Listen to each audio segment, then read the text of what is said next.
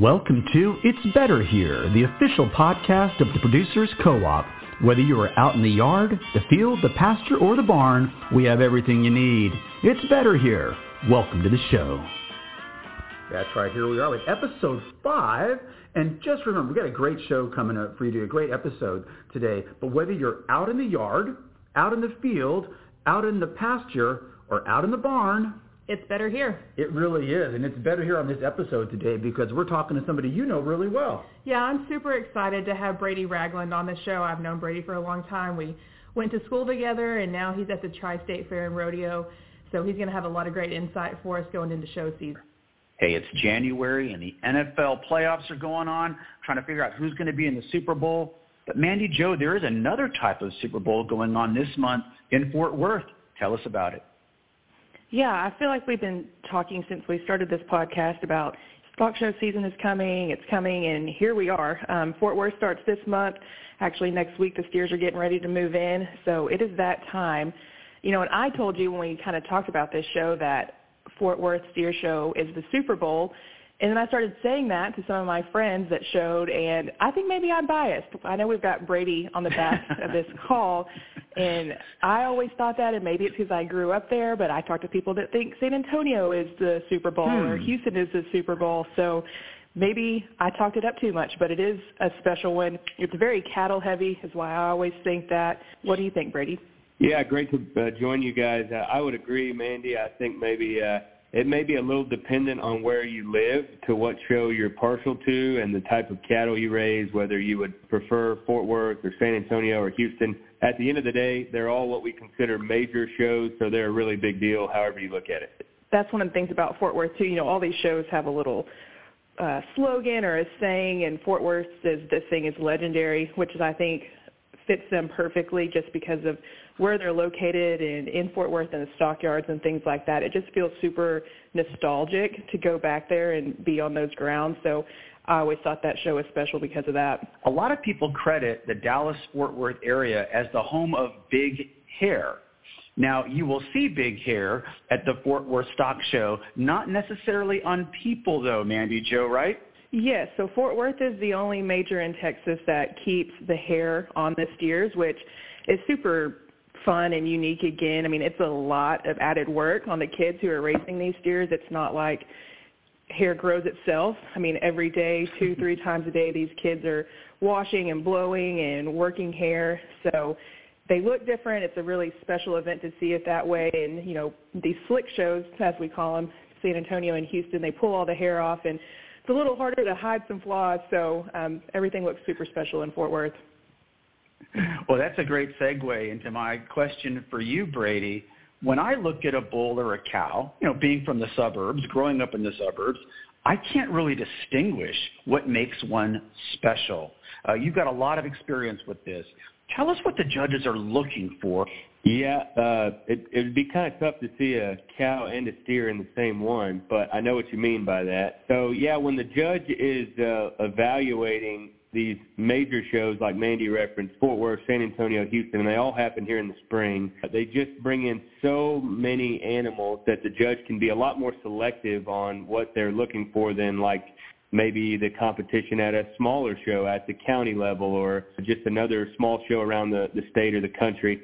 And so at the end of the day, the judge is looking for, I guess to be summed up all in one in terms of uh, just overall quality. And that may sound a little vague, uh, but quality, I guess, would be defined as some combination of muscle. Uh, they're market animals. They need to have some muscle um, some performance, some some weight, and some condition uh, as as to what's appropriate there. Each judge kind of has their own opinion, and then uh, some some traits like balance and, and structural correctness would fall into there. So.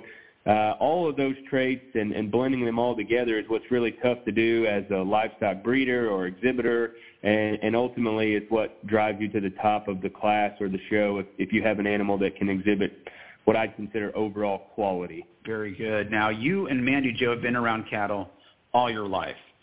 Um, a coach might see a, a young person in junior or high school and think, wow, that's a future star because of the way they swing a bat or throw a football or a baseball. Do ranchers make similar observations at some point during the life of a steer and say, hey, we need to focus on this particular steer. This could be a champion? Absolutely. Uh, that happens for all the, the livestock breeders around the country. They're ultimately trying to com- uh, create a, a better animal than, than, than before. And so just like your picture example or, or identifying students or, or young people when they grow up that have a special talent, it's the same in the livestock world. It's just applied to animals. So if you looked out at 20 to 30 animals, uh, cattle in this case, that were destined or trying to be show animals, the rancher or the breeder in that case would, would should be able to identify the top two, three, four that exhibit that that overall quality that might develop into making a, a really competitive show steer. Now, Mandy Jo, you've been around cattle all your life as well. Did you ever have a, a steer that stood out in your mind as a young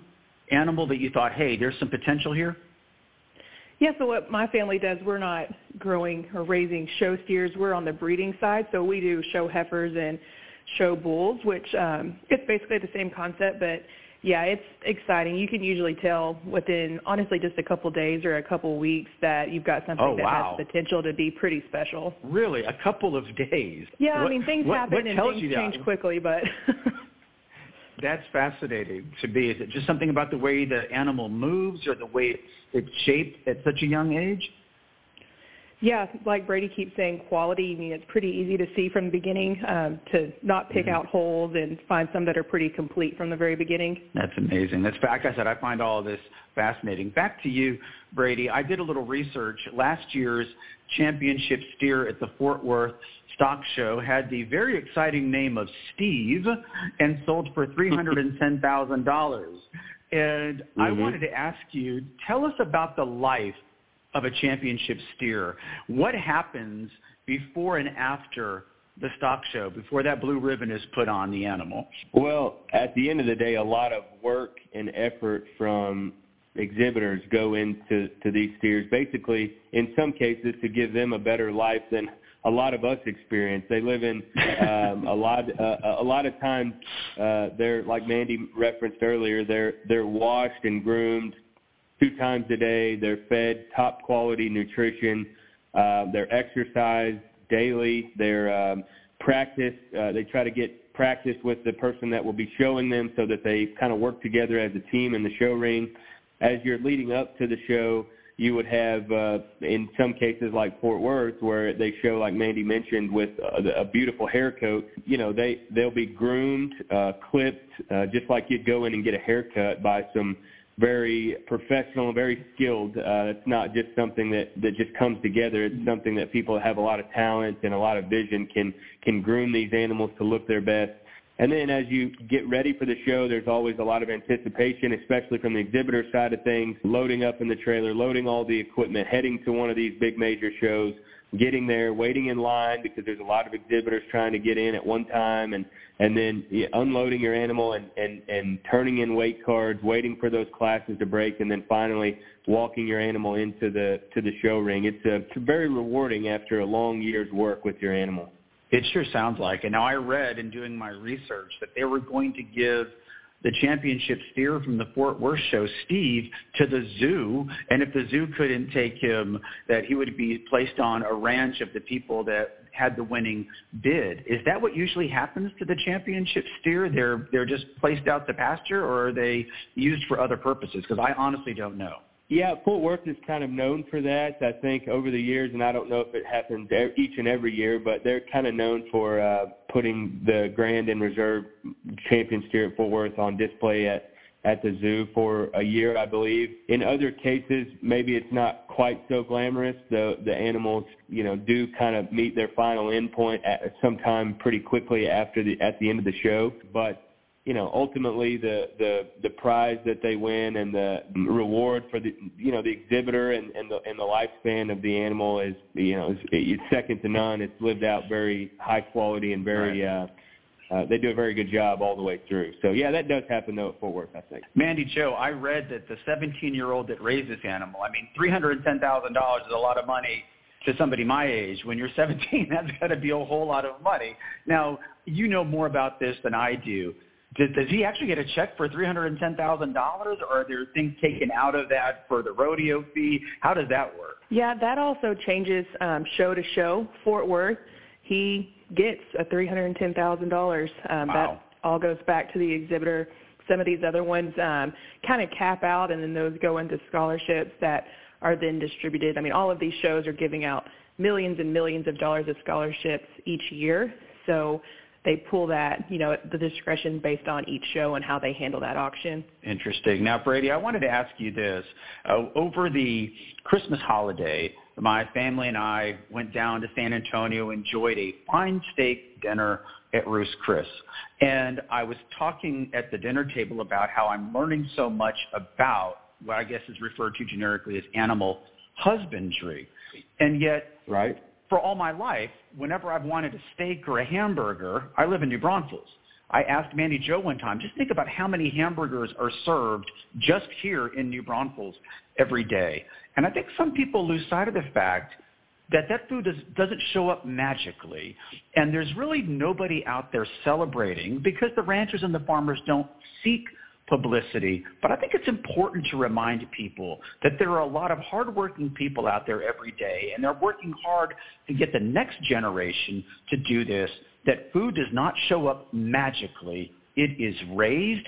There is risk involved. There are setbacks involved. I think we have to have a bigger platform to celebrate the people that do this, that bring the food to our tables, whether it's at home or at Ruth's Chris Steakhouse. And I'd love to know your thoughts.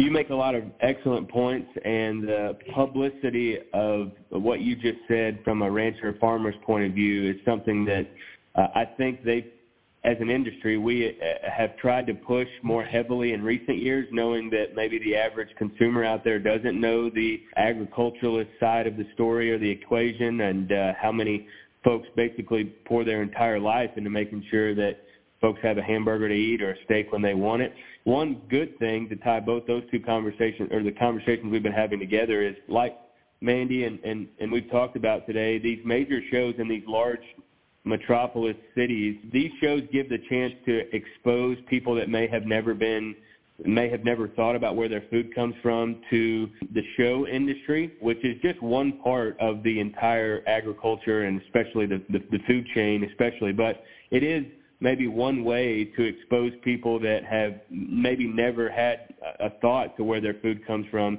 to raising animals, what it takes to raise animals, etc. And so I think that's a benefit of these shows, and I also think they provide a platform for publicity to folks in the inner cities of where their food comes from. So there's a lot of benefit to these show animals and, and the projects, not only for the exhibitor side of things, uh, or the ranchers and breeders behind them, but the industry as a whole? I pay attention to a lot of things happening in the world. And at a recent conference in Switzerland, I think it was, one of the people there was suggesting that a billion people needed to stop eating beef. And that really caught me by surprise because when I was eating my steak dinner at Christmas time, I would never force a vegetarian to eat a steak. But there does seem to be whether it's a vocal minority or not, of people that seem to want to tell me what I can and can't eat. Is that something that we should be concerned about here in this country? Yeah, I mean, I would say that there's always, you know, a vocal group that, you know, has those thoughts and pushes that. There's a lot of, I think, misconception on what the beef and food industry is doing. I mean, we you know, take a lot of flack for, you know, environmental issues and things like that, but America's farmers and ranchers were basically the first environmentalists. I mean, we care more about, you know, grass production and air quality because that's vital to what farmers and ranchers do every day. So farmers and ranchers take a lot of pride in what they do and are doing it the healthiest and safest way possible, um, not just for the benefit of the consumer, but it helps their production as well. And Brady, your thoughts on that? I would concur with with everything that Mandy said. I think that the climate activists and and the extremes that they're willing to go to sure get a lot of publicity, but sometimes they don't understand the full story. Like Mandy mentioned, that farmers and ranchers have the most at stake for animal husbandry and things like uh, climate change, air quality, any anything that would affect the land and the ability to grow and raise animals is going to directly affect the farmers and ranchers. So it's in their best, best interest to follow the most up-to-date practices and uh, continue to make sure that we're sustainable in everything that we do so that we can keep doing it for future generations. His name is Brady Ragland. He is the CEO of the Tri-State Fair and Rodeo. And Brady, thank you so much for joining us on It's Better Here. We really appreciate it. Thanks for having me. Great conversation. Wow, you both of you guys really know your stuff. I was I've been struck by something you said once about you know ranchers don't look for any credit. They're not in it for that. They really are interested in taking care of their cattle, taking care of their livestock, and taking care of the land. And both of y'all seem very passionate about that. Yeah, a lot of it is heritage. You know, a lot of these farms and ranches are passed down from generation to generation. And if they're not, they're, you know, first generation farmers who are trying to build that legacy for their families. So everyone that's in it is a pa- it's a passion project. I mean, if you don't love it and fully buy into it, you're not to fight the weather and the feed prices and sale prices and things like that year after year. So it's for sure a work of passion. Well, I know they won't let me raise a championship steer in my backyard up off County Line Road because I live in a subdivision. But I think it's fascinating. I think I'm I just amazing the young people involved in all this, and I know that you've got history with that. You did this, didn't you? Yeah, we started showing young um, pigs, chickens, steers, whatever it took to get down the road. But yeah, everybody's really bought into it. Great. It creates great students, you know, through college, even when you're not particularly showing just the skills and the responsibility that you learn.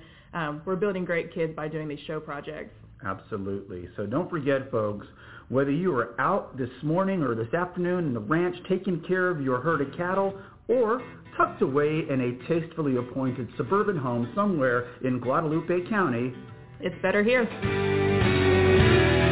Thank you for listening to It's Better Here, the official podcast of the Producers Co-op. Come visit us at the store, visit us online, and follow us on social media. Until next episode, take care.